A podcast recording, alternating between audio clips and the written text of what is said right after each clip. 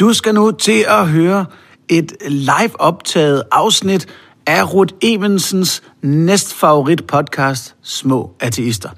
Den er optaget på Folkemødet på Bornholm her øh, for nylig, så lyden er meget autentisk. Det vil jeg gerne beklage allerede fra starten af. Øh, men vi håber, du stadigvæk har lyst til at lytte, fordi Simon Ørgaard og jeg, vi gennemgår de forskellige arrangementer, som Artistisk Selskab havde på Folkemødet, og efter en halv time, 40 minutter, så går der en, en slags forsamlingshus, debatklub i den. I det, at der kom rigtig mange mennesker forbi teltet, blandt andet en del fra, fra de forskellige religiøse telte, der var i nærheden af os på folkemødet. Så øh, til sidst ender jeg simpelthen med at rende rundt med en mikrofon, øh, som, som om det var Højlunds forsamlingshus. Så du må undvære Mads Aula på den her optagelse. Til gengæld så er der en masse andre søde mennesker, som kommer med nogle rigtig fornuftige inputs. Og så er der også nogen, der kommer med nogle knap så fornuftige, men det skal de jo selvfølgelig have lov til. God fornøjelse. Velkommen til Små Ateister. En podcast om religion, ateisme og alt derimellem.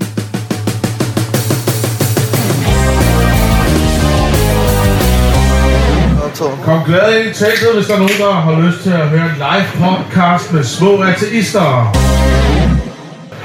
En podcast, der handler om alt. Nej, om tro og ateisme og alt derimellem.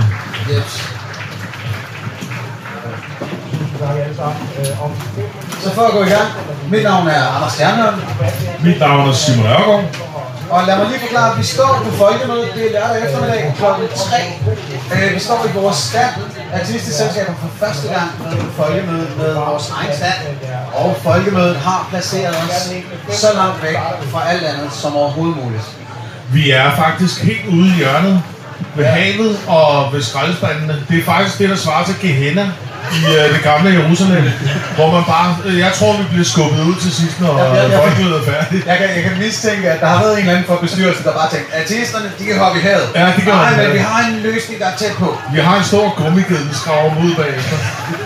Men vi, vi har hygget os herude på det kæmpe strand, hedder det. Vi ligger Ja, lige mellem, øh, mellem himmel og jord teltet, som er frikirkernes øh, fælles organisation. Og så har vi nogle lidt mere faktabaserede venner inde ved siden af Statens øh, Serum Institut. Ja. Og så har vi jo folk og tro derovre, der er vi så mindre faktabaseret igen, så det, det fluktuerer lidt, kan man sige. Der kan jeg sige til lytterne, at folk og tro øh, er øh, indre mission, og Luthers mission. Yes. Øh, telt. Men Simon og jeg har tænkt os at tale os lidt om øh, igennem, hvad vi har lavet her på Folkemødet, hvad vi Ja. har givet af tanker. Og så bliver der forhåbentlig også plads til, ja, det synes jeg faktisk, vi skal vedtage med det samme. Der sidder lige mennesker i teltet, og det er super fedt. Øh, om I går eller bliver, det, er, det skal I selvfølgelig være helt fri til. Det er ikke så, hvis, så hvis nogen undervejs i vores snak her, synes, at de har en relevant pointe eller spørgsmål, så skal I bare smide hånden op med det samme. Og så kom op og tale i mikrofonen, så vi får det med i podcasten. Yes, det er første gang, vi gør det her, så vi kan også eventuelt præventivt undskylde til lytterne for den dårlige lyd, som jeg formoder, det bliver. Ja, fordi lige om lidt, så står der et, øh, et hornorkester over ved Frels Især lige her og underholder. Det har vi jo prøvet, det kan vi jo komme ind på. Ja. Øh, og vi får måske også et par gæster, hvis vi er heldige her under den her podcast. Ja, det har hjulpet, at vi her på lørdagen, altså, hvad vi kan tillade os at kalde sidste dagen for folkemødet, fordi i morgen er Ja. altså en kollektiv tømmermandsdag. Ja. Er det her, der har vi simpelthen valgt at lave en kampagne, hvor man får en bajer for at ud af folkekirke. Simpelthen. Det har givet lidt flere gæster i bordet. Om ikke andet, ja, det har fristet nogen, vil jeg sige. Jeg ved ikke, hvor mange vi har fået meldt ud på den konto. Ja, det tror vi er oppe på en 10 stykker måske. Er det rigtigt? Ej, det er godt. Ja, det kan noget det der. Yes. Men jeg har tænkt mig, Simon, vi gennemgår sådan lidt kronologisk, hvem vi har, har talt med i løbet af folkemødet.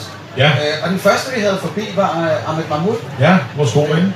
Ja, øh, debattøren, som har skrevet øh, bogen Sort Land. Og var for at tale om social kontrol i religiøse miljøer med dig. Ja. Ja, altså, og Ahmad Mahmoud, han var flyvende, kan man sige. Øh, jamen altså, han var i godt humør, og han fortalte jo om hans opvækst, øh, hvordan det var at være en dreng i en øh, muslimsk familie, som hans i hvert fald. Og han siger, at det er, det er ikke så usædvanligt inden for muslimske familier i ghettoer. Hans pointe var, at vi har ghettoer i Danmark med måske 80-90 procent måske, øh, af anden etnisk herkomst, øh, som lever øh, i ghettoer, og hvis man så går hen og spørger nogle muslimske drenge, som lever i det der parallelsamfund, som man måske også kan kalde det, med, eller ret sikkert kan kalde det, hvor mange muslimer bor der i Danmark, så svarer de, jamen der bor der 30 millioner. de har simpelthen ingen idé om det. Og, øh, og de danskere, der så bor i de samme ghettoer, sagde det er altså, og han undskyld, det var ikke for at være nedladende, det var måske øh, narkomaner og luder og alkoholikere og sådan noget. Øh, altså, så, så de kunne ikke rigtig lære noget af det danske samfund ved at bo i sådan. Øh, og derfor har lavet de deres egen kultur, og har selvfølgelig ikke lyst til at blive danskere, når de ser det der.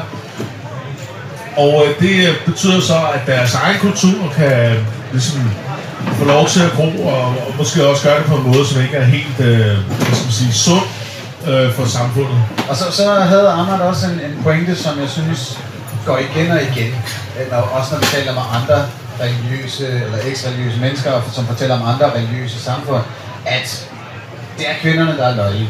Øh, det var også en pointe, jeg var inde på. Helt sikkert. Jeg drøftede øh, udviklingspolitik til et andet arrangement her på Folkemødet. Og det er jo ganske klart, bare fordi de fleste af de her samfund, der er det altså mændene, der har magten. Og når du kommer til nogen og siger, hey, jeres system er ikke fedt, så er det svært at overtale dem, der tjener på systemet, til at det ikke er fedt.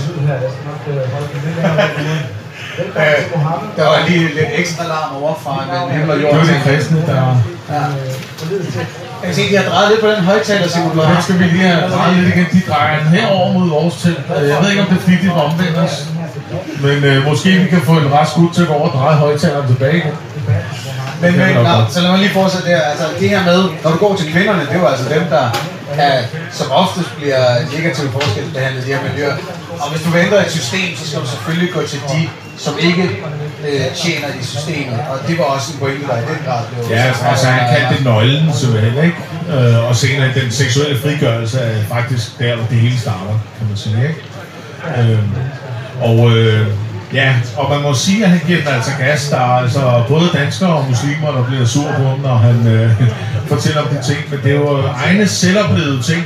Og så kan man sige, at Ahmad Mahmoud, ja, det er jo selvfølgelig hans egne øh, subjektive udgave i virkeligheden. Men jeg tror, der er en god grund til at lytte til ham. Simpelthen. Fordi han har ikke nogen interesse i at, at tegne et billede, som er forkert. Ja, han holder ikke igen. Det bemærkede jeg, da, da vi kom ind. Øh, han kom ind på øh, fængselsimam Wasim Hussein. Yes. Han kunne ikke lige huske Wasims navn, men det var ganske tydeligt, det var den samme mand. Ja, ja. Jeg tror, vi har talt om ham før i den her podcast. Wasim er øh, af Kriminalforsorgen hyret og betalt fængselsimam, som altså går ind og rådgiver muslimske fanger. Og som man kan se på hans hjemmeside islamsvar.dk, som øh, vi har underholdt med mange gange til Ja. torsdag, så er manden fundamentalist. Det er ikke forkert sagt. Der kan man inde på islamsvar.dk kan man læse råd til, om, hvad der er haram og halal, om man må spise ostelykke, om du må lease en bil, hvor meget din intimbehøring du, behøring, du må barbere Om man må slå sin kone, eller bare bruge en lille træpind til at prikke til hende, for at understrege situationens alvor. En, en klar favorit for så. det er Hvor stor pumaen må være på dit pumatøj og så videre. Ja, det er Øh, det er ikke en mand, der skal ind i danske fængsler og rådgive noget. Og, og vi, jeg har jo skrevet til Kriminalforsorgen, jeg har skrevet til Nasser Carter, som også har skrevet til Kriminalforsorgen, og Amart, han, der er ikke sket noget. Amart, han lagde ingen fingre imellem, at han nærmest synes, at han skulle kures ind. Nu sagde du, han skulle være i fængsel, så skulle han fandme være på den anden side af sammen. Ja, præcis. for Han, øh, han sagde, at øh, han skulle faktisk i fængsel, men øh, han skulle bare ind i fængsel sammen med alle de andre bandekriminelle.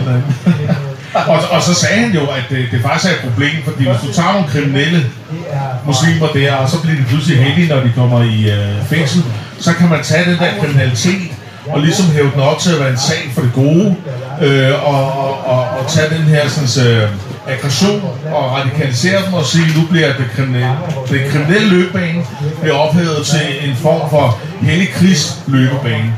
Og det er et kæmpe problem. Ja, der kan man vel med skæbne, skæbnetanke gå ind nærmest og sige, Nå, hvis ikke jeg havde øh, brændt den bus og, og Hvis ikke det her, så, var jeg, så havde jeg aldrig mødt Wasim og Allah rigtigt. Ja. Ja. Altså jeg mener jo også, balladen er der, at du har et ung menneske, som ikke lige har fået et moralsk kompas, der dur særlig godt, og virkelig ikke aner, hvordan han skal navigere i verden, så kommer der en imam og stikker ham en koran og nogle haditter, og siger, du behøver ikke læse hele ordet, jeg kan. Øh, og siger, det her er det moralske kompas, du har brug for. Så skaber du jo en, en fundamentalist, ikke nødvendigvis en, en, en jihadist eller noget i den art, men du har da i hvert fald skabt fundamentet for det. Ja, fordi du, øh, du giver ham jo en facitliste. Man får en facitliste. Det her, det er det rigtige. Gør det, så kommer det til at gå der godt, ikke? Og så behøver man ikke tænke selv. Og øh, så kan jeg da bruge benytte mig af en uelegant segway, fordi hvor det til gengæld var svært at få en egentlig facitliste ud af, det var din snak med Marie Høgh senere torsdag. Ja, det var... Det, det er altså tids, tidværvspressen og debattør Marie Høgh var forbi for at tale om også social kontrol i religiøse miljøer. Og Marie har jo det standpunkt, at det er der altså ikke noget alvorligt af i kristne miljøer.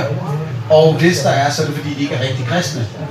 er en klokkeren no true Scotsman doktrin, hun kører hver eneste gang, det her bliver talt om. Det er klart. Altså, hun mener, at øh, øh, det, var det, det er i forbindelse med den her kampagne, der hedder Med al ære og respekt, som er en regeringskampagne, som kører under Integrationsministeriet, som er en kampagne mod social kontrol. Og der var nogen, der havde sat den i værk, fordi nu skulle vi have fat i muslimerne, for det er jo der, vi ser negativ social kontrol.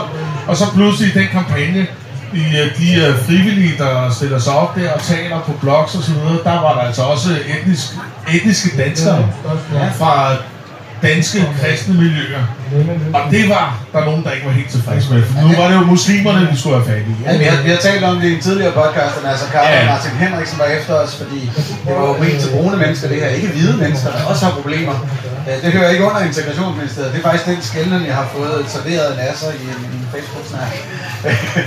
Men, men Marie var ude med en ret spændende definition af, hvornår man var kristen. Ja, øh, ja fordi at det, det hun så også sagde, er, så er der nogle, kristne, øh, nogle danske miljøer, som kalder sig kristne, men de er jo ikke kristne. Og der, det var blandt andet i hovedets vidner om mormonerne og den slags, og så kan vi jo begynde at definere, hvad der er kristne og ikke kristne. Og det er jo en, helt, det er jo en måde at afspore diskussionen på i virkeligheden. Men det, der er vigtigt at trække ud af den, synes jeg, Ja, ja. det er, at Marie Høgh, folkekirkepræst, siger, at hvis du tror, at være kristen handler om, at du tror på treenigheden. Præcis. Og det altså, her er faderen og altså- sønnen og helligånden er ét. Øh, og det tror jeg hovedsiden er ikke på. Det er der andre kristne fraktioner, som ikke tror på. Men Og langt det- de fleste tror på treenigheden. Det er så fuldstændig rigtigt. Ja, nej, nej, Nå nej, altså bortset fra katolikkerne, de ortodoxe og... nej, og så vil jeg også sige folkekirkemedlemmerne. Altså, det er jo endnu en af dem, man kan tage ud til de der medlemmer af folkekirken og bare sige, undskyld, men tror du på treenigheden? Eller ved du overhovedet, hvad det ordet betyder? Ja, det er det. Hvis svaret er nej til et af de to spørgsmål, Ja. så skal du faktisk ikke være medlem ifølge Marie Høgh. Og det var fordi Marie Høgh sagde, at, at, at simpelthen hele essensen, det var ikke bare sådan, altså det er selve kernen, det er selve essensen, det er det vigtigste, det er det ultimative. Det er, at man tror på treenigheden. Og så sagde jeg, at vi har 3,5 millioner mennesker, øh, der er medlem af Folkekirken. Hvor mange af dem tror du overhovedet, der kender ordet treenighed? Det var hun så ligeglad med, fordi de var blevet døbt. Og så har man jo fået et stempel, ikke? Og så kan det så være ligegyldigt, ikke? Ja. Ja, okay. Jamen, så, På den måde er det jo så, så det, jeg faktisk, sagde, kan man sige. forkert. Du skal ikke blive hængende ifølge Marie uanset om du tror eller ej. Ja, ja, altså, så, så, så, så, altså, jeg mente jo, altså, indirekte sagde hun jo, at alle de mennesker, der ikke engang ved, hvad træenigheden er, de er jo så efter hendes definition ikke kristne. Men den er afbredet hun ved at sige, at det var hun bare totalt ligeglad med. Nu var de jo blevet døbt. Øh, og kirken er jo ikke interesseret i, om man tror på dem eller ej, øh, eller tror på deres produkt eller ej. Man skal bare, man skal sådan set bare betale abonnementet, ikke? Det er lidt svært at finde rundt i det der. Vi kommer også til Ja, ja, det lidt senere i podcasten, hvor Har du prøvet at gribe en rød håndsæbe? Øh, what? Nej, og det er lige sådan, vil jeg bare sige. Ikke? Det er ligesom at gribe, at prøve at gribe et vådt stykke sæbe. Ikke? Du har nogle vidunderlige analogier. Og det er, så, er det ikke almindeligt? Uh, Okay, i går, da vi sad og snakkede med et glas whisky i hånden sådan til fyreaften i, i, i sommerhusborg, så var der lige pludselig også noget, der svingede dårligere end to kasser pap, der har fået vandskade. ja, der er stod langsomt, der fik fugt. Det svinger jo heller ikke. Det kan du, da ikke- du kan da ikke sige, at de svinger. Nej, men det er da lige så meget, fordi papkasseshow er dårlig musik. Men øh, anderledes klar tale. Det fik Ja. vi fra Lena Nyhus, formand fra Intact Danmark, Yes. øh, fredag morgen. Og, og, jeg kan ligesom sige, når man ser Lena fortælle om omskæring live, det er, det er ligesom at se en fodboldkamp, hvor en eller anden får en bold i nosserne. Du, du tager det simpelthen helt automatisk til skridtet, og sådan, "Ah, det må du ikke fortælle mig det der, når du snakker om, hvordan man vrider den der forhud fra, fra penishovedet på et lille spædbarn. Det, nu er det også bare her med, altså, der står bare, "Ah!" Man vender sig ikke til det. Man vender sig simpelthen ikke til det. Altså. Øh, øh, og, og det, det er muligvis derfor, at, at der faktisk ikke har været en eneste omskæringsdebat på hele folkemådet, hvor Lena har været inviteret. Og det virker komplet absurd på os, at nu er det her borgerforslag jo altså blevet til noget, og Folketinget skal tage stilling til, til det efter sommerferien og drøfte det osv. Og så har vi et folkemøde, hvor det bliver diskuteret alle mulige steder. Uden Store at steder. Store steder. Store steder i Folkekirken og andre steder. Ja. Så inviterer de ikke hovedpersonen bag det her borgerforslag. 20 debatter, tror jeg, vi er oppe på. Det er, det er det, simpelthen det direkte modsat af, hvad det her arrangement folkemøde handler om. Ja, det er lige så er man bange for nogens mening. Det er, det er så skandaløst. Så derfor så valgte vi her på i Artistisk Selskab at bare sige, vi tager en pop-up snak med Lena, som kan få lov til at komme med sine synspunkter, vi ved, hun er blevet hørt her. Øh, og, ja, jeg synes virkelig, det er på en eller anden måde beskæmmende. Det er jo så ikke selve folkemødet, man skal gå efter. Det er faktisk de mennesker, der har arrangeret debatter og tænkt, nej, Lena skal ikke med. Hvor- Kan vi ikke bare lige notere her, at øh, vi selvfølgelig er enige i det her med omskæring. Øh, det er vi ikke tilhængere af til det selskab. Men øh, jeg synes, at Lena Nyhus og, øh, og Intak Danmark faktisk har en meget, meget lødig måde at argumentere på. Og det er altså folk af alle mulige etniske og trosmæssige øh, øh, arter, som er medlem af Intak Danmark. Men altså, der er åbenbart udspredt sig et eller andet rygte om, at de er antisemitter, eller hvad, på en eller anden måde er for giftige til overhovedet at tale med. Og det er faktisk beskæmmende. Det, det er virkelig ulækkert, det der, når man, man går ind og motivspekulerer på sin modpart på den der måde. Og, og prøver at gætte sig frem til, hvorfor folk har en given holdning. Øh, selvfølgelig, hvis du har en, god evidens eller en god præmis for, hvorfor de motivspekulationer er relevant, så ja. Men i det her tilfælde, der er det vidderligt vildt ulækkert at høre på gang på gang, i stedet for bare at koncentrere sig om, skal junior have lov til at beholde den her, eller er nødt til at vente til han er Jamen altså, uanset hvor, er, hvor uenig man er med nogen, øh, så skal man da prøve at have modparten med, især når det er en meget central spiller, som i det her tilfælde er dem, der har sat forslaget op. Ikke? Ja. Øh, og, og der vil jeg sige, øh, bare lige for ikke, altså Marie Høgh for eksempel, som er folkekirkepræst, hun var totalt træt af folkekirkens eget telt i år, ligesom hun var sidste år, hvor hun sagde, der er aldrig nogen, der er modparter. Det, de, de inviterer tre, som er enige, som så står og klapper hinanden på ryggen, og det synes hun er totalt fesen, så den ro skal hun da trods alt have. Og det, det er så faktisk noget andet. Folkekirkens telt, lad os lige øh, hæfte os lidt ved det, fordi der er, noget, der er et par fæsende ting. Punkt 1. Øh, Folkemødet har inddelt os lidt i forskellige kategorier i år. Så vi ligger hernede i liv- og sjæl-området, bliver det kaldt. Ja. Så det er alle mulige sundhedsorganisationer, og så os, der mener noget om tro og eksistens og den slags. Og vi har masser af liv, men vi har ikke nogen sjæl. Og så er der selvfølgelig så er der cirkuspladsen deroppe, som er politisk. Øh, og der ligger Folkekirken, mm-hmm. fordi de har ret mange penge mm-hmm. og skal være helt tæt på partierne, i stedet for at være hernede hos os. Det er helt grafisk, man kan se det her på folkemødet, hvilken position folkekirken faktisk har i samfundet. Altså det er jo... Øh, ja, og jeg, jeg snakkede med hende, øh, redaktøren, der har stået for det dernede, øh, og hun sagde, nej, for jeg sagde, I skulle da stå hernede sammen med os andre. Og så sagde hun, nej, det skal vi ikke, fordi vi er her ikke for at tale om religion. Vi taler om samfund. Og så sagde det gør vi da også. Altså, sidste selskab er et politisk forening. Ja, vi er også lidt religiøse, sagde hun så. Åh, det er I ikke i folkekirken. Jeg siger du, at sidste selskab er lidt mere religiøs end folkekirken? Altså, ah, det gjorde hun måske. Og det var lige der, hvor der så gik 10 minutter, og så havde de en debat om dommedag. Ja, så, så kommer der straks en debat om dommedag. Altså, I rest my case, altså. Jeg fik en øh, flaske af deres vinvand, så det var fint nok. Øh, nå, apropos med Folkekirken, det, det, er, det er lidt mærkeligt, hvordan de opfører sig. Det er også det var, det var ekstra mærkeligt øh, i går eftermiddags, fredag eftermiddags, da jeg havde en debat med Nasser Carter, som var sød og kom ned og, og diskuterede.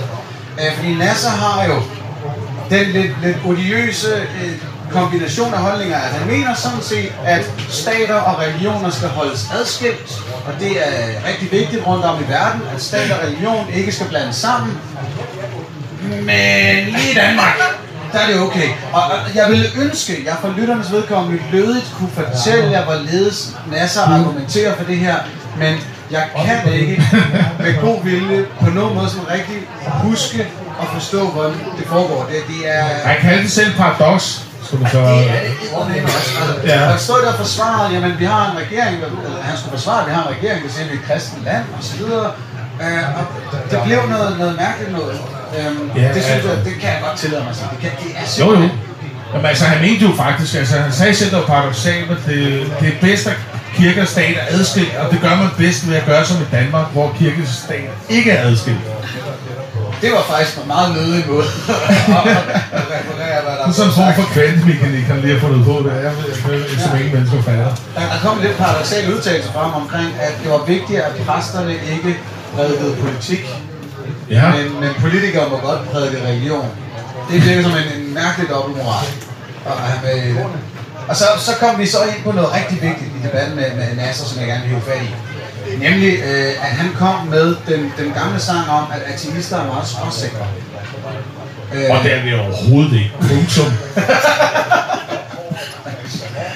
Onkelhumor, kan jeg fortælle, øh, har været et tema for os hele ugen. Men, men at, at Nasser har, som mange desværre i Danmark har, en eller anden idé om, at ateister påstår at vide, der ikke findes en Gud. Hvilket er helt fjollet, fordi artismen udspringer jo af skepticismen, som erkender, at der er ikke endelig afklaring på nogle meget store spørgsmål, som for eksempel påstanden, der ikke kan underbygges eller afkræftes, såsom findes Gud, findes Sløvsen, findes Bigfoot.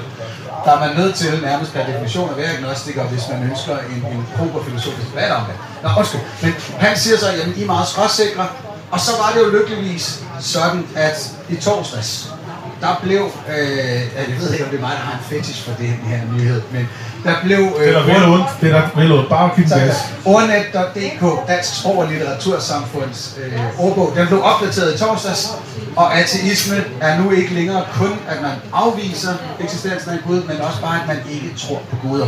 Man behøver altså ikke at være stensikker i sin overbevisning. Og det var fanden fuck med på tide, at de ændrede det.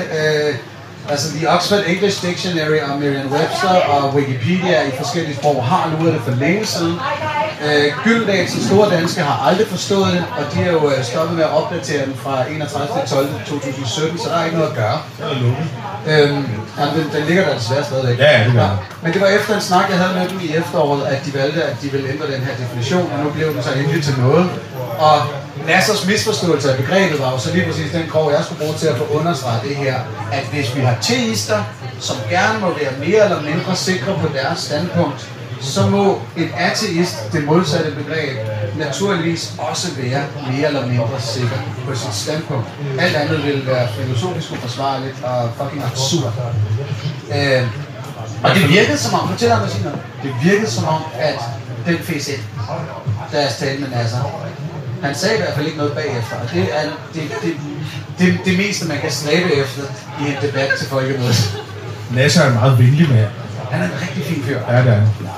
Øh, så generelt, det var faktisk en...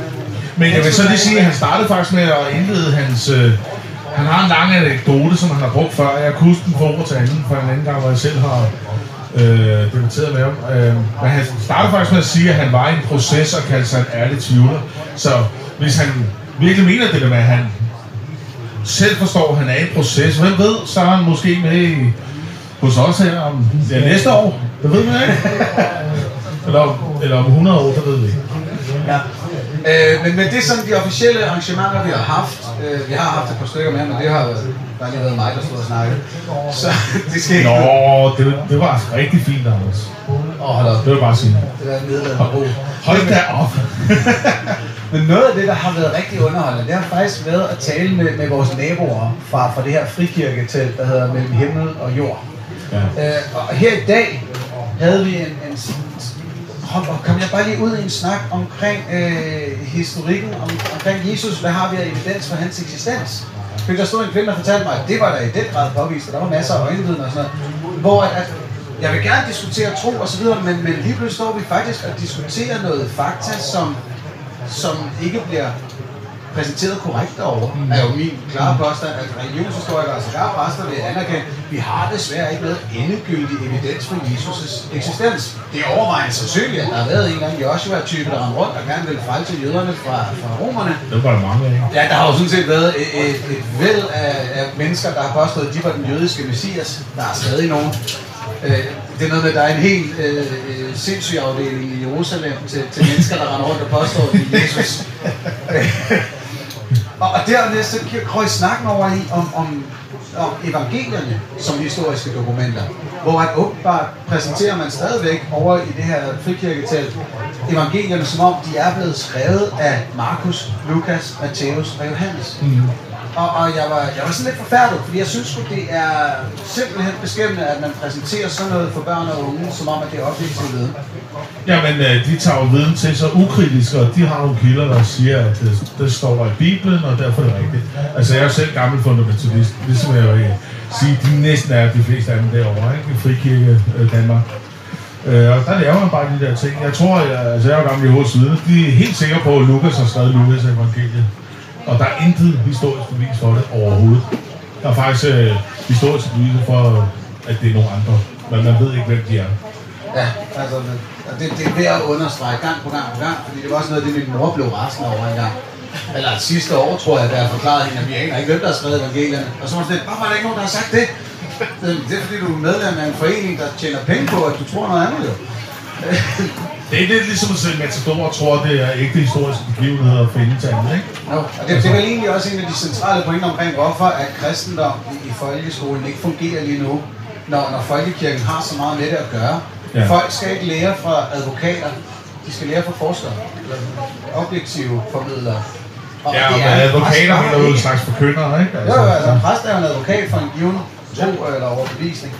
Så øh, det, det, nu får jeg lige lyst til at tale om noget, der faktisk ikke står på spisesiden for den her udsendelse, men øh, det minder mig lidt om, at der var til den her debat om udviklingspolitik rundt om i verden. Øh, det var over i det her frikirketelt med, med blandt andre Claus Kvist fra øh, Dansk Folkeparti og, og nogle mennesker fra, fra nogle øh, velgørende organisationer. Og der fortalte øh, en kvinde fra Sex og Samfund, at man har faktisk god succes i udviklingslandet med at tage en snak med præster om teologi, om teksterne, og hvad står der egentlig i Bibelen, og hvad betyder det og sådan noget der. Fordi de bliver som oftest lidt mere moderate. Og, og det har gavn på det oprindelige samfund. Så, så det er lidt, det gavner at gå ind og gøre præster en lille smule mere moderate. Og, og jeg kunne ikke lade være med at grine lidt, mens de stod og forklarede den der pointe igen og igen og igen. At det vil jo altså sige, jo mere vi udvander religion, jo bedre et sted bliver verden. Øh, og der kunne jeg godt se, det fik jeg lov til at sige som det sidste i den debat, og det vil moderatoren sgu ikke have.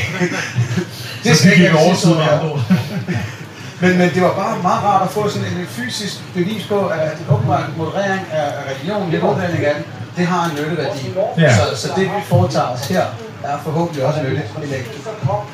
Jamen det, det håber vi da, fordi at, øh, ja, nu bliver det alvorligt, eller nu bliver jeg ved ikke, det bliver, men altså, vi er jo ikke ude på at forbyde eller udrydde religion. Men uh, vi vil gerne påpege de uh, negative konsekvenser eller uhensigtsmæssigheder, som det har for samfundet og for individet. Ikke?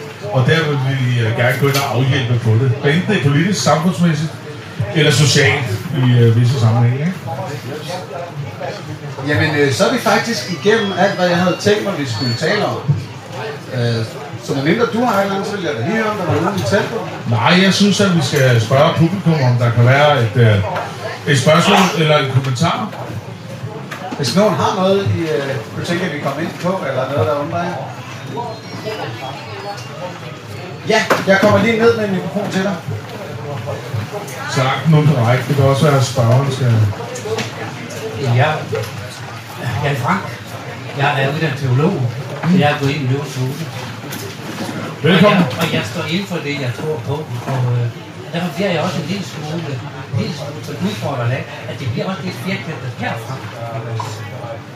Altså når, når I siger, at der findes ikke øh, spor af, at Jesus eksisterer, så underkender I jo ham der den store jødiske historiske skriver Josephus.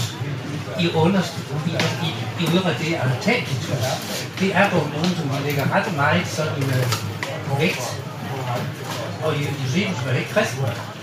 Så hans udlægning, det er, der løb en tosser rundt, som sagde, han var Kristus, som sagde, dit er vatten og dybden. Og Josephus, han giver ham det glatte lag. Men han siger noget om, hvad Jesus påstod. Så jeg synes, I gør det lidt enkelt. I affejrer det meget. Og der er gode historiske kilder, der trækker de der evangelister tilbage og giver dem historiske værdi. Så I gør det også lidt enkelt. Jo jo, altså... At man skal altid gøre en god historie bedre, men det synes jeg faktisk ikke, vi gør i det her tilfælde, fordi at, øh, der er, du nævner to historikere, og der er to historikere, som har skrevet noget om en form for, øh, om Jesus. Det er de to citater, der findes, som man kan verificere. Der findes så fem eller syv citater mere, som er forfalsket af andre historikere. Så det, man har om Jesus, det er en, en tredje fjerdehånds omtale om at noget, de har hørt om en, der hedder Jesus. Og hvis jeg, lige, hvis jeg lige spørger jer, fordi det ved jeg nok bare meget, som jeg har forstået det, så er det Josephus og Tacitus, de henviser til, at mennesker talte om, at der var en fyr, der hed Jesus. Ja. jeg rigtig forstå, at der, der er lige mellem med. De har ikke selv været øjenvidner eller noget. Altså, den stil. Øh, så, så, så du, du har ret i, der findes to historiske øh, citater fra historiske forfattere, som er store, eller øh, to øh, historikere fra, fra, ikke fra Jesu tid, men fra, øh, er det 100 år efter noget stil, men altså, de øh, omtaler en eller anden, der hedder Jesus, eller nogen, der snakker om en, der hedder Jesus. Og der er du ret i, at der findes to citater. Og så er det Og rigtig det er jo så det. nu er det rigtig vigtigt at understrege Simon. Jeg tror, at ingen af du og jeg er på den her fløj, der påstår, at Jesus ikke har fundet fandtes. Altså, Ja. det er overvejende sandsynligt, der har været noget, men det vigtige at tage ud af den her snak er, vi aner ikke med sikkerhed, hvad manden sagde eller gjorde. Øh, ingen ved det. Alle taler om det. Som Altså, øh, øh, altså Paulus breve, Pauli breve, det er jo dem, der er skrevet først. Og det er 30-40 år efter Jesus levede, og så er evangelierne skrevet 50, 60 år efter øh, Jesu øh, eventuelt skulle på jorden. Der vil jeg eventuelt gerne give mikrofonen tilbage til dig, Frank, øh, fordi du snakker om, at vi, vi også gjorde, vi fremstillede evangelierne og deres histori- historitet lidt forkert. Jamen, der, er- der er jo der er jo mange, mange usikkerheder, fordi vi er så langt væk fra historien. Men der er jo gode grunde til at feste tillid til, at evangeliernes udvikling er rimelig troværdigt overleveret, fordi de mennesker, der troede på det her, og som havde mødt ham, der er Kristus, og var optaget af ham, og ville gå i døden for det, han han stod for. Der, det giver ret god mening at fæste tillid til den historiske overlevering af de her kilder. Lige så vel som vi fæster tillid til Aristoteles og Platons overleveringsstil. Men der er jo heller ikke nogen historiske kilder om, at Platon har levet og Aristoteles. Altså, vi, altså vi, vi regner med det, fordi det er overleveret hele vejen igennem, ikke også? Og vi fester tillid til tingene. Og de fleste teologer vil jo sige, at for eksempel Markus, som er de tidligste evangelier, de vil sige, og som har været forlægget for noget af det, Matthæus og Lukas har skrevet. Lige præcis. De fleste vil jo sige, Markus, han har noget øjenvidende karakter, for det kan man læse imod det. Er, man ved, at det er skrevet øh, tidligst 30 år efter Jesu fødsel, så, så øjenvidenberetninger Ja, ja, ja, er alligevel ikke. ja. Men jeg vil sige, Frank, at det, det er et godt emne, du tager op, og det kunne være et emne, vi går med på næste års folkeråd. Det er ret bredt. Men jeg vil sige to ting til det. Øh, det ene er, at øh, det er rigtigt nok, at øh, du henviser til nogle andre værtslige filosofer, som også er svære at verificere, det er det gamle ting. Men det er jo ikke øh, nogle ting, som folk lever efter på en måde, hvor det bestemmer, og øh, hvad for en seksualitet de skal have, og hvem de må gifte sig med, om de må ryge, og de ikke må ryge, og sådan ting. Altså, så det, det, det har en lidt anden øh, betydning. Man kan i hvert fald sige, at Platons påstand var ikke lige så bestandte, og så er der heldigvis også det ved det, at han skrev dem selv ned. Ja, men, og, ja, Så præcis. Øh, og så er der lige en anden ting, bare lige kort, at, øh, at lad os nu sige, at der var tale om øjenvideberetninger. Så det er jo ikke noget, der på nogen måde øh, fortjener, at øh, vi skal tro på det. Og nu må du lige følge mig lidt, fordi en øjenvideberetning, der er millioner af mennesker verden over, der hver uge ser med deres egne øjne folk blive helbredt for... Øh, de kan ikke gå, og så ja, de sidder i rullestol, så pludselig kan de gå. De kan se, og de, pludselig er de ikke ægte. Der skal alle mulige ting. Tror vi på mirakler på grund af øjenvidner? Jeg gør ikke i hvert fald. Der er aldrig blevet verificeret det eneste mirakel. Øh, Men nu tillader jeg mig at sige, det, er- det bringer vi Ja, er, diskussionen er lidt, videre. det er lidt et emneskift. Ja, ja, ja. Jeg har lige fået en markering på, og I fortsætter den her snak om, om historiciteten. Jeg, øh, ja, jeg er medlem af sidste selskab, og ja, så det var så også lidt en anden lejr, så det var nok ikke øh, en overraskelse om, hvad jeg vil argumentere for. Men jeg vil godt tænke mig først og fremmest at sige, at øh, jeg har hørt det her argument før med, at det kunne man også sige om Platon eller andre historiske personer. Og øh, det første til det er, at de fleste historiske personer, du finder i historiebøgerne, f.eks. eksempel lad os sige Caesar, Der er omkring 30 kilder, der beskriver Cæsar, uafhængigt af hinanden. Her snakker vi om to. De fleste historiske øh, personer, som at vi er enige om eksisterer, de har dusiner af kilder. Jesus har to. Og så vidt jeg husker, er det ikke Jesus, der bliver nævnt. Det er ikke hans navn. Jesus, eller Joshua. Det er Messias, som betyder frelser. Så det kan være en værd. Det er så den ene ting. Så er der den anden ting, det er, at hvad Jesus han sagde, validiteten i, hvad Jesus han sagde, er betinget af hans eksistens. Hvorimod Platon og øh, ja, andre filosofer, det er jo lige meget egentlig, om de eksisterede eller ej. Deres ord kan vi efterprøve i dag. Deres filosofiske teser kan vi efterprøve og finde ud af, om de er valide eller ej, uanset om de eksisterede eller ej. Det er ikke det samme med Jesus. Men øh, jeg, jeg, jeg jeg synes, en replik, hvis du ønsker, Frank? Så kan jeg lige tage en hurtig snak, men så gå hen til dig virkelig langsomt. At det, som øh, Stig, der lige talte, var inde på, det er jo netop det her med, at hvis vi nu lige stillede idéerne og bare brugte Jesus' ord eller Bibelens budskaber som et input til vores samlede tankegods, og ikke gjorde ideen til noget særligt, så vil der faktisk ikke være noget problem her fra artisten selv. øh, slet ikke. Slet ikke. Jamen, jeg tror jo, at, at når vi så lige sidder her, så øh, at det selskab, I, I har jo en, altså, I har en passion og en version, en, en, en version med det her ud af, at I tror ikke på, at Gud findes. Og så vil jeg også gerne have skabt rum og platformer for, at livet kan leves uden Gud. Og min passion er jo anderledes. Jeg tror på, at Gud findes, og jeg tror på, at Kristus har den autoritet og er guddommelig. Og så står vi jo der, og så ender vi med en trosag. Og, øh, og det bliver vi jo nødt til at respektere og, og, og anerkende, og det, det, det finder jeg egentlig også, at vi gør, ikke jo. Så, så giver vi hinanden plads til at tro og håbe fra forskellige sider af det. Altså. Du har, du har ret, ret langt hen ad vejen. Altså, jeg anerkender, at du taler om en tro. Ja. Og, øh, og det, det er fair nok, fordi så er det jo tro, du har, som vi taler om. Det, som vi har, vi tror ikke på, at Jesus ikke fandtes. Vi har bare ikke set noget nok evidens for, at han fandtes, eller for, at Gud findes. Det er så, så lidt ligegyldigt, og gyldigt, om Jesus fandtes eller ej i vores sammenhæng. Så vi går ikke og tror på, at Gud ikke findes. Vi har bare ikke set noget evidens for, at han findes. Og der er en forskel der. Du tror på noget uden evidens. Vi undlader at tro på noget, fordi der ikke er nogen evidens. Og det er, der, der er en distinktion der. Derfor er det som øh, ateisme, ateisme er ikke en tro på, at der ikke findes guder. Det er bare en anerkendelse af, at vi ikke har troen på Gud. Så det er sådan set en distinktion, men ellers er vi jo enige. Ja.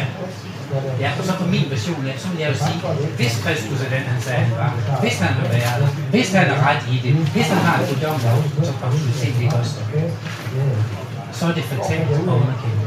Det Ja, det er klart. Det er klart. Og hvis du ikke er ret, så har du måske ikke spildt din tid på noget. Ja, ja, fordi balladen er jo selvfølgelig, at det der, det der hvis, Det hvis, hvis argument, det gælder så for de 10.000 andre mennesker igennem verdenshistorien, der har påstået, at de var i kontakt med en almægtig skaber.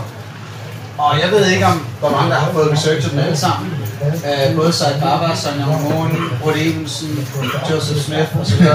Fordi så har vi godt nok øh, vores arbejde foran os, hvis vi skal sortere i dem alle sammen, og de alle sammen har den her ene ting behæftet ved det. Det kan være en guddommelig øh, øh, command, vi her har at gøre med. Ja, og hvis jeg bare lige må sige en lille ting til det. Altså, uanset om man tror på noget eller ej, nu er der nogen her, der tror på øh, Gud, og nogen, der ikke gør. Men hvis man vil forstå, hvordan det føles at være ateist, så kan man jo se på nogle, så prøv at, at, at, at tænke på nogle guder, som I ikke tror på. Altså Horus, eller Zeus, eller Thor. Hammermann, abeguden. For eksempel, øh, godt kan. og, øh, og, og så, så, det er sådan, at man har det med de guder, så har vi det bare med alle guder. Øh, så lige sådan, øh, nu tror du på Gud og Kristus, så det vil sige, du tror nok ikke på Allah på samme måde, medmindre du så er meget økonomisk øh, anlagt. Øh, så er det faktisk sådan, det føles at være ateist. Bare lige øh, minus en til. ikke? Så for at sætte op i den der satsning, du lidt siger, at vi foretager os på, på grund af hvis, hvis, hvis Jesus var det hele, det er den satsning, du har taget på alle de andre. Og straffen er lige så hård fra deres side af, hvis man ikke følger den. Men nu vil jeg sige, det er super fedt, du kommer og siger det, og nu skal vi ikke øh, køre dig helt over, så det er virkelig velkommen. Vi skal hoppe videre, hvis andre har et spørgsmål eller en kommentar. Skal vi ikke sige, at spørgerne får en bajer, så længe vi har nogen, I den grad. hvis de vil have det? Altså. Så har vi en spørger.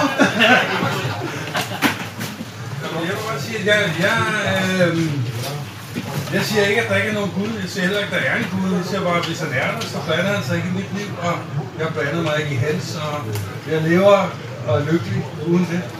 Og that's it. Det er jo sådan, det burde være for os alle sammen, synes jeg. Ja, Så tillykke med det. Ja, fordi balladen er, at du blander dig lidt i hans, i og med, at du er borger i Danmark og betaler skat, og dermed finansierer noget af hans angivelige... Nu er jeg så meldt mig ud.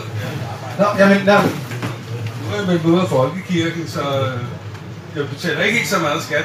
Men jeg får stadigvæk kirkeblade, og jeg har ringet til pressen og sagt, at der står ingen reklamer på min postkasse. Vi har 2.000 klistermærker med reklamer, nej tak, og de virker indtil dommedag. det, det er jo det, der er balladen, at Folkekirkens rundsætninger, de er undtaget af reklamer nej tak ordningen, og, og derfor har vi også fået trykt nogle klistermærker, I kan få med hjem. Øh, religions, religiøs propaganda nej tak, 2017 til dommedag. Så er det rigeligt at sætte den på deres nabos podcast. Og jeg kan også sige, at de her øl, vi giver for at melde sig ud af Folkekirken, Ja. de er også dekoreret med det allerede. Yes. Flere spørgsmål? Ja, Er I, er I sådan, altså nu er jeg lige kommet forbi, så er I, er I aggressivt imod, øh, sådan, altså folk der tror, ligesom at folk der tror oftest er aggressivt imod ikke at tro. Prøv lige at se på mig, Anders. Kan du ikke se, hvor aggressiv vi er? Vi er voldsomt aggressive. det, det er for, der, var, der var en pointe, som vi kom ind på med, med Nasser i går. Øh, ikke aggressivt imod nogen mennesker. Øh, man kan godt se, at vi er passionerede, som Frank også var inde på. Vi, vi, vi har en passion omkring det her. Øh, men vi er passionerede omkring idéer. Øh, der er ikke noget menneske, der er min fjende. Det er hverken paven, eller Kim Jong-un, eller Trump, eller lignende. De er ikke mine fjender. Men de idéer, Så der det har skabt dem, de idéer, der har skabt Serene, er min modstander.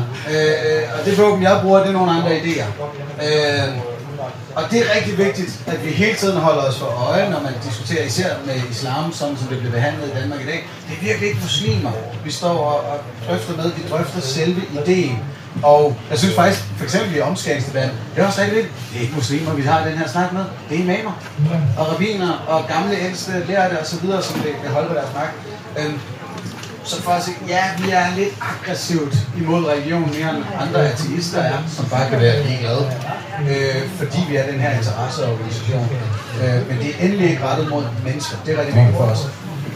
Det var bare fordi, jeg gik forbi de fyre, der er herovre, som er, øh, hvad hedder det, kommunistisk samfund, eller hvad det nu er. Og de var bare sådan, altså I gør bare, hvad I vil, og så vi vil bare også bare gerne have vores, ikke også?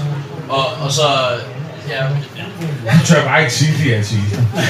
Men altså, og så har vi, jeg vil bare sige, må jeg bare- bare sige kort, vores kristne venner herovre, de giver os kaffe og kage, selvom de godt ved, at vi ikke tror på Gud. Og, og, det, og de har næsten ikke signeret så ud over noget, øh, noget hornmusik og noget gospel og noget kor og sådan Og, og noget. vi har næsten ikke signeret dem på nær, når du spiller os i Osborne. Ja, det var, det var bare for sjov. Nej, og lidt i forbindelse med den pointe omkring humanistisk samfund, altså det, som vi kæmper for, det er jo egentlig også bare, at idéer og livssyn bliver ligestillet. Det er det, vi gerne vil have, at de alle sammen bliver behandlet lige, og at religioner ikke bliver behandlet som noget særligt. Nu har vi en spørger mere. Øhm, som jeg siger selv, så har jeg et vist forhold til, hvad man skal kalde noget spiritualitet, som for mig er noget mærke i mig selv, noget dybde i livet. Ikke? Hvordan er jeres forhold som artister til, til spiritualitet, eller har I ikke noget? Skal jeg fortælle en ting? Nu har jeg også selv været dybt religiøs. Nu har jeg desværre gået vores øh, teologiske ven her. Øh, næsten den dybeste spirituelle oplevelse, jeg har fået, udover den, man får, når man ser en smuk solnedgang, eller ser, læser noget super fedt om videnskab, eller hører noget fantastisk musik, eller læser noget fantastisk litteratur, det var den dag, det gik godt for mig, at livet ikke har en mening, en hensigt, øh, som er forudbestemt, eller som er, der er nogen, der har planlagt, hvordan jeg skal leve mit liv. Det var faktisk en kæmpe lettelse. Så, så at øh, hvis jeg har en periode, hvor det går skidt i mit liv, der sker en masse dårlige ting, så er det bare en utrolig stor lettelse, at det ikke fordi tilværelsen har noget mod mig, eller det er noget personligt. Det er bare sådan, det er. Det er ikke sådan en dybere mening. Øh, så udover alle de andre ting, jeg lige nævnte, hvor man kan få en, øh, en form for transcendent oplevelse, fordi jeg er da bestemt med på, at der er ting, der er større i livet end mig selv. Kosmos, altså. Øhm, Øh, så, så var det det her med livets meningsløshed, som gør, at jeg er nødt til at finde mening i det her liv, i stedet for at satse det hele på et efterliv. Åh, nu er vi og det er virkelig en dyb øh, erkendelse, som har givet meget, meget... Øh, det, det, det, altså, det var sådan, at jeg kunne mærke, at der faldt en sten på mit hjerte, faktisk. Så. Og du har virkelig fandt noget der. Nu, nu prædiker vi. Det jeg faktisk godt lide. Preaching to the choir. Ja, jamen, at den der erkendelse lyder af livets, den erkendelse af livets meningsløshed er simpelthen så værdifuld. Og, og det er jo det, som kan være sådan en irriterende diskussion, især med folkekirkepræster, det virker til, at de er trænet i det. Nå, men når et lille barn bliver kørt ned og dør, det er jo meningsløst, og hvordan skal man dog finde mening i det og forholde sig til det? Og sådan, jamen, det skal man jo netop ud fra, at der ikke var en mening med det. I det øjeblik, du går ind og siger, at der er et eller andet styrende princip i vores, vores verden, så skal man til, pludselig til at finde en mening med, at det lille barn blev kørt ned. Så må der være en årsag, eller noget skyld, eller Ja. noget afsøgt, eller hvad det kan være. Og så er det, at du kommer med din religion og siger, at det her er meningen med det.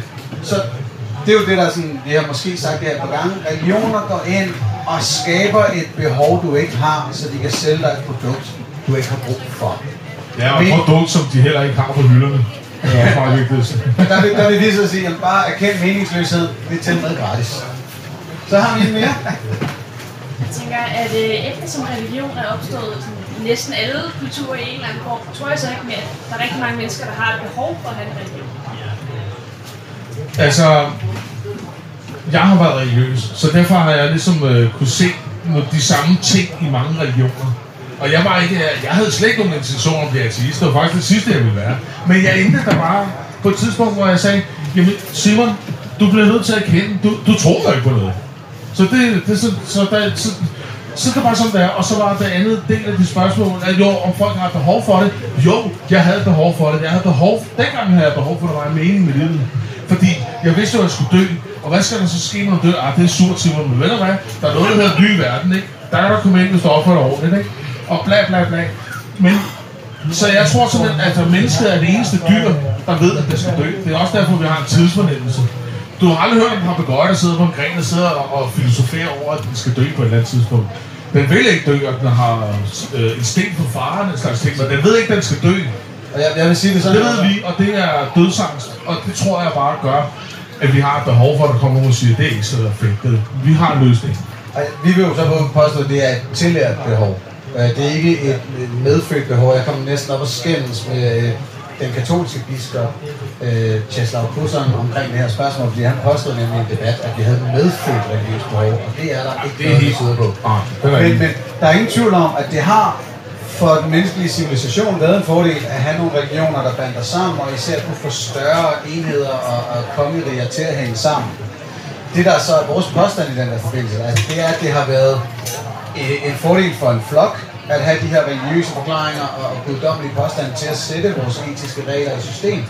Men at nu har vi nået et stade af, af viden og niveau for vores civilisation, hvor det ikke længere er nødvendigt at have den her ekstra lille appendix, at det er en guddommelig påstand. Og, og nu, nu er der flere fingre oppe af, af de nye emner. Uh, vi har en ny spørger. Fedt. Jeg har en god ven, der er luftkaptajn, der har haft et par nødlandninger. Han har sagt, han har fortalt mig, at jeg har aldrig truffet en eneste ateist i de fly, som har været på vej ned. De er meget påfaldende, siger han. Mm. Ikke en eneste. Det kalder jeg jo øh, et øh, blackmail-argument. det ved jeg ikke, det ved jeg ikke. Nej, nej, tak. Altså, jeg, øh, det kalder jeg jo et blackmail-argument, ikke? Fordi øh, når det går der rigtig skidt, og vi har øh, så bedt til noget, og så håb på noget bedre. Det er også derfor, det går skide godt for regionen at missionere den fattige verden, for eksempel. Og der er en finger i luften på netop den her, øh, det her input. Jeg havde sådan næsten sådan en øh, nærdødsoplevelse, og så vil de fleste, nok tænke, at øh, det vil jeg kalde på Gud. Det gjorde jeg ikke. Jeg så min egen far, og så sagde jeg højt, far, Det var det. Der er Det var andre måder, man kan føle den der ja. ting. Jeg ved ikke, hvordan jeg vil reagere. Jeg vil nok bare sidde og råbe. Uden at have kontrol over, hvad jeg råber. Så, men altså, jeg forstår godt øh, dit øh, spørgsmål, det er sådan en øh, ting, man tit støder på, men jeg kan ikke se rigtigt, hvad det er et argument for. Andet end det er en form for blackmail, hvis jeg skal være helt ærlig. Undskyld, hvis det er og tilbage til, at hvis man har det her tillærte behov for, at det ikke skal være slut eller lignende, så er det klart, det er det, man, man bringer frem øh, i... Ja, og så en risikovurdering, ikke? Altså, hvis nu det hjalp at bede, så ville det jo ikke skade. Der er lige en kommentar mere, mens vi er inde på det her emne. Yes. Jeg vil bare gerne uh, kommentere til det, at uh, hvis nu leger med ideen, at alle artister, der overhovedet findes på jorden, de uh, var ude for det her, uh, den her nærdødsoplevelse i fly, og de, uh, og de alle sammen vendte sig på en tallerken og, og, sag- og bekendte sig til Gud for at redde dem fra at dø, så vil det stadig ikke bevise Guds eksistens. Det vil bare betyde, at alle mennesker på jorden i en situation, hvor de var ved at dø, troede Gud. Det var det eneste, det ville bevise. Det er ved Gud, han behøver ikke bevis. Det er jo et spørgsmål om tro. Så hvis man, hvis man kræver et bevis, så er det, så er det jo ikke noget tro. Så, så det er jo en, en Ja. imaginær. Nå, det er derfor, det er derfor vi jo netop, øh, ateisme handler om at, at, øh, at afvise tro og, Hvad, hvad, og hvad, tror forbi. hvad tror ateister på? Tror Ingenting. Ateister tror ikke på noget. Jamen, altså, ateisme er da en tro på ingenting, er det ikke det? Nej, nej, nej. Og nu, nu er vi nemlig kommet... Vi har fået en gæst. og øh, jeg nåede ikke lige hen med mikrofonen, men vi nåede frem til, at ateister tror ikke på noget, eller hvad er det, vi tror på? Øh, ateister tror bare ikke på guder. Vi kan have mange andre andre ting, vi, vi tror på. Fællesskab, øh, socialisme, liberalisme, whatever. Øh, astrologi sågar. Bare ikke guder. Det er det. Øh, der er intet andet i definitionen af ateisme. Hvad er forskellen på at tro på Gud og tro på astrologi? Der er ikke nogen af delene, der er rigtigt. De lige, ingen af delene kan bevises. Du har vundet en bajer mere. Jeg... altså personligt er jeg jo enig med dig, ikke? Men altså ateisme er lidt et tomt ord, fordi det er ikke en lære. En isme er jo en form for ideologi eller en lære. Men øh, man har åbenbart haft behov for at lave et ord til folk, der ikke tror på noget. Fordi det er så mærkeligt. Øh, og øh, så Ateisme, teisme betyder en tro på en gud. Ateisme betyder ikke tro på nogen guder. Og det, der er ikke andet i det, så det er det eneste, vi har til fælles. Så der er faktisk, altså gud bedre, det havde jeg sagt, ateister, der tror på astrologi, ikke? Men altså, fred med det. det jeg er ikke en af dem, det vil jeg så sige. Simon, øh, nu kalder jeg lige en idé. For Okay. det første, det du lige sagde der var en rigtig fin lukker på den her øh, live optagelse af Små Ateister podcasten. Mm. Øh, så tak fordi I lyttede med, og lyt endelig med næste gang. Og så synes jeg, at de mennesker, der sidder her, som er så dejligt diskussionsløste, vi skal overhovedet ikke stoppe. Nej, skal blive her. Vi kører bare på. Vi kører teltsiderne ned og lytter dem til. Og så øh, bliver vi her i 3-4 timer eller noget. stil. Det kan jeg melde dig, at vi ikke gør, for Åh, der er fodbold. der er kick-off om to timer. Åh, fucking ja. Så det sker ikke. Nå, der er en finger i vejret herovre. Kort. Ja, Jamen, jeg kan jo lige, jeg lige, øh, lige, lige forklare noget. Øh, ordet ateist øh, stammer rent faktisk ikke fra den definition, vi bruger i dag. Øh, ordet ateist kommer øh, fra Rom øh, og blev øh, brugt omkring kristne. Så øh, i, i Rom var en ateist øh, en kristen. Øh, I dag er definitionen en, en, en der ikke tror på guder, Øh, men, øh, men på det tidspunkt var det, var det altså øh, romerne, der mente, at de her mystiske kristne, der kom, øh, kom til Rom, der ikke troede på guder, de var der nogle mærkelige nogen, som man ville gerne give dem et navn, og de var jo ikke teister, de var ateister. Så øh, på, det, på det punkt, så kan vi faktisk sige, at alle øh, på den her plads her er ateister. Må, må jeg ikke lige øh, slutte af med at fortælle en, en vits, som Christopher Hitchens har fortalt om et øh, forældrepar, der kun har set en film, der hedder Quo Vadis, en gammel film. Han handler om et romersk cirkus, øh, hvor der er gladiatorkampe og det hele. Og på et tidspunkt, så bryder deres dreng ud i rådet, og han kan ikke øh, klare det mere, og han græder, og de tager ham ud og spørger, hvad der galt, var det for voldsomt, var, den for, var, den, var, var det for vildt, og sådan noget der, det var forfærdeligt.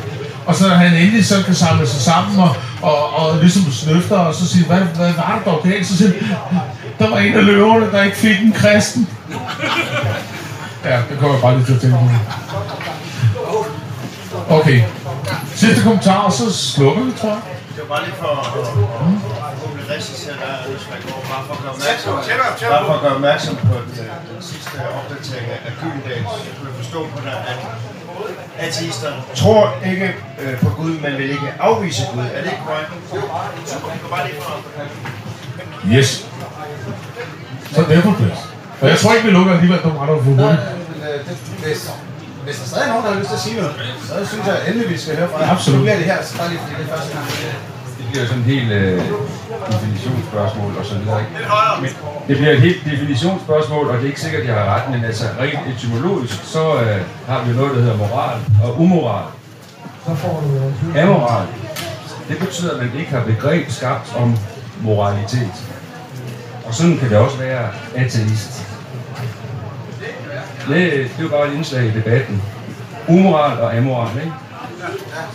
Interessant. Jeg, kan, jeg ved ikke, om jeg kan... Jeg tror ikke, jeg kan svare på det. Jeg, jeg tror, jeg lidt kan følge dig. Altså, så skulle vi næsten have en tretrinsskala, som hed teist, og så en, en ateist og en uteist.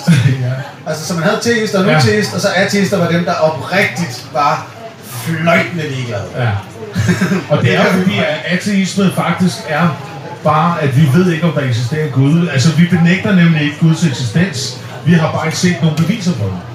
Og det er sådan, det skal forstås. Så derfor er ateisme måske alligevel i den... Og jeg elsker de der øh, psykologiske diskussioner der. Så, så der er måske det rigtige ord alligevel. Øh, jeg har bare lige et, øh, et callback til den der før man oplevelse. Øh, fordi nu har jeg prøvet øh, at have en far i koma. Og jeg er ateist og medlem af Ateistisk Selskab. Lidt højere. Jeg er ateist og medlem af Ateistisk Selskab. Og jeg, øh, altså jeg valgte på et tidspunkt og lige smide hænderne sammen og så sige, hvis der er noget deroppe, så må du gerne gøre noget godt for min far. Og jeg sagde i samme sætning, som jeg tog bønnen, jeg tror ikke på dig. Men det kunne altså være rart, hvis du er der, så må du gerne gøre noget. Og det var for mit, for mit øh, vedkommende, var det bare et spørgsmål om desperation. Hvis der havde stået en akupunktør, som jeg heller ikke tror på, og sagt til mig, at jeg kan helbrede din far nu, så havde jeg sagt, gå endelig i gang. Du skal være så velkommen til at prøve. Jeg tror ikke på det, men alt har plads, når man er desperat. Jamen, Jeg, jeg vil godt tage den der lidt med, med, med moral, fordi ateisme og ikke øh, teisme og ateisme har jo intet med, med moral at gøre. Det, det, er, jo, det er jo simpelthen en, en, en fejlslutning. Nå, nej, nej, nej. Nej, det var, det var kun en... en øh, sammenligning. Nej, nej, det ved jeg godt. Det ved jeg godt. Men, men, men det var en, en det, er ikke, det er ikke at tro, det er jo det, vi snakker om før, er jo, er jo bare et er, Jeg har troet i mange år, ligesom visse andre. Der, ja, øh, undskyld. Visse, øh, ligesom visse andre herinde har jeg jo haft en tro i mange år, og, og den er forsvundet. Jeg kan ikke tro. Og det er mangel på tro. Det er ikke en tro på noget andet. Det, det, det, er, det er simpelthen bare den tro, og jeg ved, hvad det siger. Han tro, den er forsvundet, den findes ikke, ingen er der. Du er lidt op for det derinde. Jeg synes, det er for. Det prøver vi. Kom lidt tættere på. Ja, jeg skal prøve at tale lidt højere så her. Um, hvis, hvis, uh, hvis man skal være lidt nøjtern omkring ordet teist, eller teisme, så er det jo faktisk troen på en Gud, der griber ind i verden. Altså en Gud, der per definition kan lave mirakler. Og problemet med det er, grunden til, at, at Nietzsche jo i sin tid sagde, at Gud er død, det han mente med det var, at videnskaben for at forklare verden, som vi ser den, for at forklare den igennem formler og teorier, har ikke brug for Gud i ligningen for at forklare det. Vi kan simpelthen forklare årsag og effekt uden en Gud. Og det vil altså sige, at Guden, der indgriber den teistiske Gud, er beviseligt ikke til stede. Den deistiske Gud til gengæld. Guden, der har skabt universet, og så bare læne sig tilbage og se det spille sig ud som et teaterstykke, uden overhovedet at røre ved noget siden. Altså skabt naturloven, som derefter styrer vores univers, vil aldrig kunne modbevises. Det er en helt anden ting. Så man kan sagtens være ateist, og, og i bund og grund stadig tro på, at der er en skaber bag universet, som bare overhovedet ikke rører noget. Men det vil jo så også nemlig udelukke alle religioner. Alle de store nutidige religioner. Størstedelen af dem i hvert fald. Da de jo mener alle sammen, at der er en skaber, der griber ind i vores verden. Der lytter til vores bønder, der, der går ind og, og hjælper os. Eller gør det modsatte af vores fjender. Og der er bare ikke et eneste bevis på det. Men det er bare, der skal være, der er en skæld mellem teisme og deisme. Det er det, jeg vil sige. Det var super interessant, at vi får det. Jeg springer rundt som Niels Højlund nu. Ja, ikke. En ung Niels Højlund, vil jeg sige. Jeg har, et par kom- nu har jeg lyttet lidt, så jeg har et par kommentarer til øh, det her med tro, ikke tro, og om vi er på vej væk fra troen. Anders, du sagde på et tidspunkt, vi er nok nået i stadiet nu, hvor vi er over det. Og det har man sagt rigtig mange gange. Øh, det sagde Nietzsche også. Det er jo så det kendte graffiti, hvor Nietzsche siger, Gud er død, så skriver på graffiti. Gud lever, og Nietzsche er død. Øh, og det er måske rigtigt. Jeg, jeg tror ikke, altså jeg hører til dem, der tror, at mennesket består af både åndssjæl og lægeme. At vi har et lægeme, vi er nødt til at forholde os til. Vi har noget sjældent, det er det, der er det mellemmenneskelige, vores tanker, mellemmenneskelige relationer, at vi som mennesker er skabt til at leve i relationer. Og så har vi den der åndelige dimension, og det synes jeg jo, der er på første række, altså det var et eksempel på det, at det tror jeg, vi alle sammen har. Det, øh, vi, på et eller andet tidspunkt stiller vi os selv nogle de store eksistentielle livsspørgsmål. Hvor kommer jeg fra? Hvor går jeg hen? Hvad er meningen med livet? Øh, og, og de her, øh, som nu det religiøse svarer på, eller man kan sige ateismen, som vil jo også svare på det, men det vil du så sige, at det har ingen mening. Øh, Præcis. Og, og det, øh, så havde jeg en, Ja, nu fik jeg lige det sidste, du svarede på. Øh, jo, det var det med, om, om du griber ind i, i verden. At du siger, at det kan ikke bevises. Nej, det kan nemlig ikke. Fordi øh, her er vi jo nede i noget meget mere grundlæggende end det, der kan bevises. Og som du siger, at visen tror også på kærlighed. Eller på, på venskab, på tillid. Øh, tilliden kan du heller aldrig bevise. Jeg kan aldrig bevise, at min kone elsker mig. Nå, jamen så vil jeg gerne have det, fordi hun kan jo sige det 10 gange til mig. Og alligevel kan jeg have frygten ved bag, ja, hun, de siger så meget. Du, kærlighed kan du aldrig bevise, den er du nødt til at kaste dig ud til i tillid. Jeg er nødt til at åbne mig. Øh, øh, så, så det, og, og det er det samme med Gud, øh, at Gud kan du ikke bevise, men for mig har jeg jo gentagende oplevelse af, at ja, her var der mere, her var der et eller andet, der rørte mig. Her var der et eller andet, en tanke, der kom til mig, som jeg måske ikke på forhånd havde, havde tænkt. Det kan være, hvis du tænker efter, at der også var et eller andet, der kom til dig. Det er ikke, hvad det var. Det er ikke altid Gud svarer, som du tror. Men, og, og jeg vil aldrig kunne bevise det. Og, øh, men øh, jeg tror bare, at hvis vi åbner os, så tror jeg nogle gange, at vi vil se, hold da op. Og så på en eller anden måde kan man blive temmelig taknemmelig. Kan jeg sige noget til den ene del af spørgsmålet? Og det er netop det her. Jeg synes, at det er lidt flot, hvis som at være så fri at kalde desperation for en åndelig dimension. Altså hvis du er i en situation, hvor du er ved at dø, eller ens far er ved at dø, men du er på vej ned i en flyver, øh, det var altså så, vil man nogle gange gerne, øh, så, så vil man nogle gange gerne reddes. Øh, det, det, det kalder jeg ikke en åndelig dimension, kan man sige. Det, det er fordi, at vi er dyr, som ved, som kan forudsige ting. Åh oh, nej, det her, det går galt. Det, et almindeligt dyr øh, vil bare væk fra en situation, hvis, den føler, hvis dyret føler, at det er i fare. Øh, og det er ikke en åndelig dimension. Så tager jeg mig to andre pointer her. Øh, hvor kommer man fra? Hvad er meningen med det hele osv.? Ateismen kommer på ingen bud omkring de ting. Ateismen er kun, at man ikke tror på Gud. Hvor vi kommer fra, hvad er meningen med det hele og så videre, det, noget af det kan være i videnskabens domæne, og resten er i en filosofisk domæne. Ja, det har vi været inde på tidligere omkring øh, meningsløshed og så videre.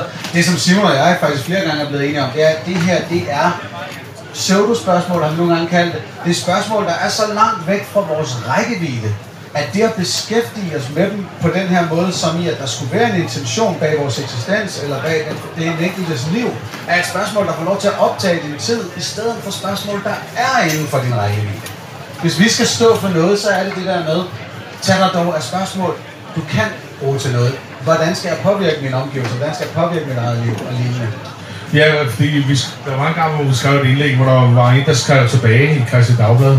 Ikke alle svar har, ikke alle spørgsmål har rationelle svar. Og det mener jeg faktisk er rigtigt. Der findes rationelle spørgsmål, og til de rationelle spørgsmål er der rationelle svar. De irrationelle spørgsmål, de form, nej, de irrationelle svar, de er forbeholdt de irrationelle spørgsmål. Og vi har ikke lyst til at gå ind i det irrationelle. Vi er rationalister, kan man sige. Og, og, og det lyder måske horske men jeg anser mig selv for at være en ydmyg ateist. Forstået på den måde, at jeg ved, hvad jeg ved.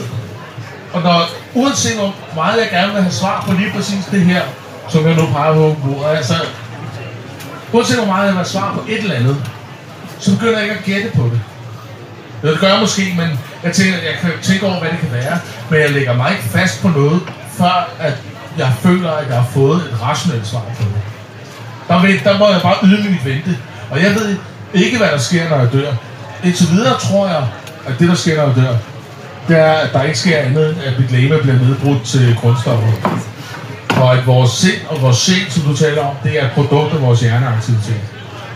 Og så, jeg havde det så lige ind på point omkring kærlighed. Nu sagde jeg, ja, fordi det var mig, der lige sagde, altså, selvfølgelig kan du få beviser for, om din kone elsker dig. Som Tim Minchin har sagt, kærlighed uden beviser, det er stalking øh, og, og et lille, bare lidt lille, og det er faktisk det er lidt flavor at kalde det et råd, men helt ærligt, den her med, at kærlighed ikke kan, at vi ikke kan bevise eller, eller påvise noget af det, den skal I til at stoppe med. Fordi psykologien og neurologien har bragt os så mange indsigter omkring vores følelsesliv, omkring hvordan vores følelser hænger sammen. Det med, om din kone for eksempel elsker dig. Jeg er ret sikker på, at om 50 år eller lignende, der vil vi snilt kunne måle, hvad er det, en, en, en romantisk affektion går ud på, og hvor meget har du egentlig for, er den for et andet menneske. Og det er ikke for at sige, at der er en endelig forklaring på, hvad kærlighed er for en størrelse. Der, den når vi ikke til. Men vi bliver lige så stille klogere på, hvad kærlighed er.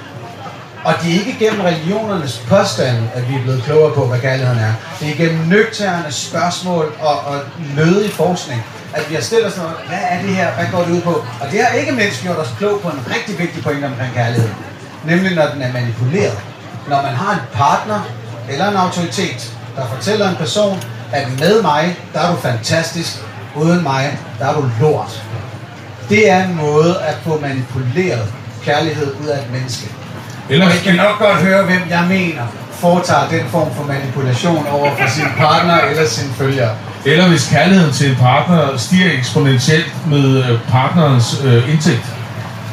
Det har man også hørt om, ikke? Yes. Det var et forsøg på at være sjov, det gik ikke den her det er fordi, det var rigtigt måske. Det ved jeg ikke. Com- Comedy er som oftest, øh, har som oftest ret. Ja, og jeg, jeg, jeg er ked af, nu er der meget aktivitet og så videre, men vi skal faktisk til at lukke ned for den her.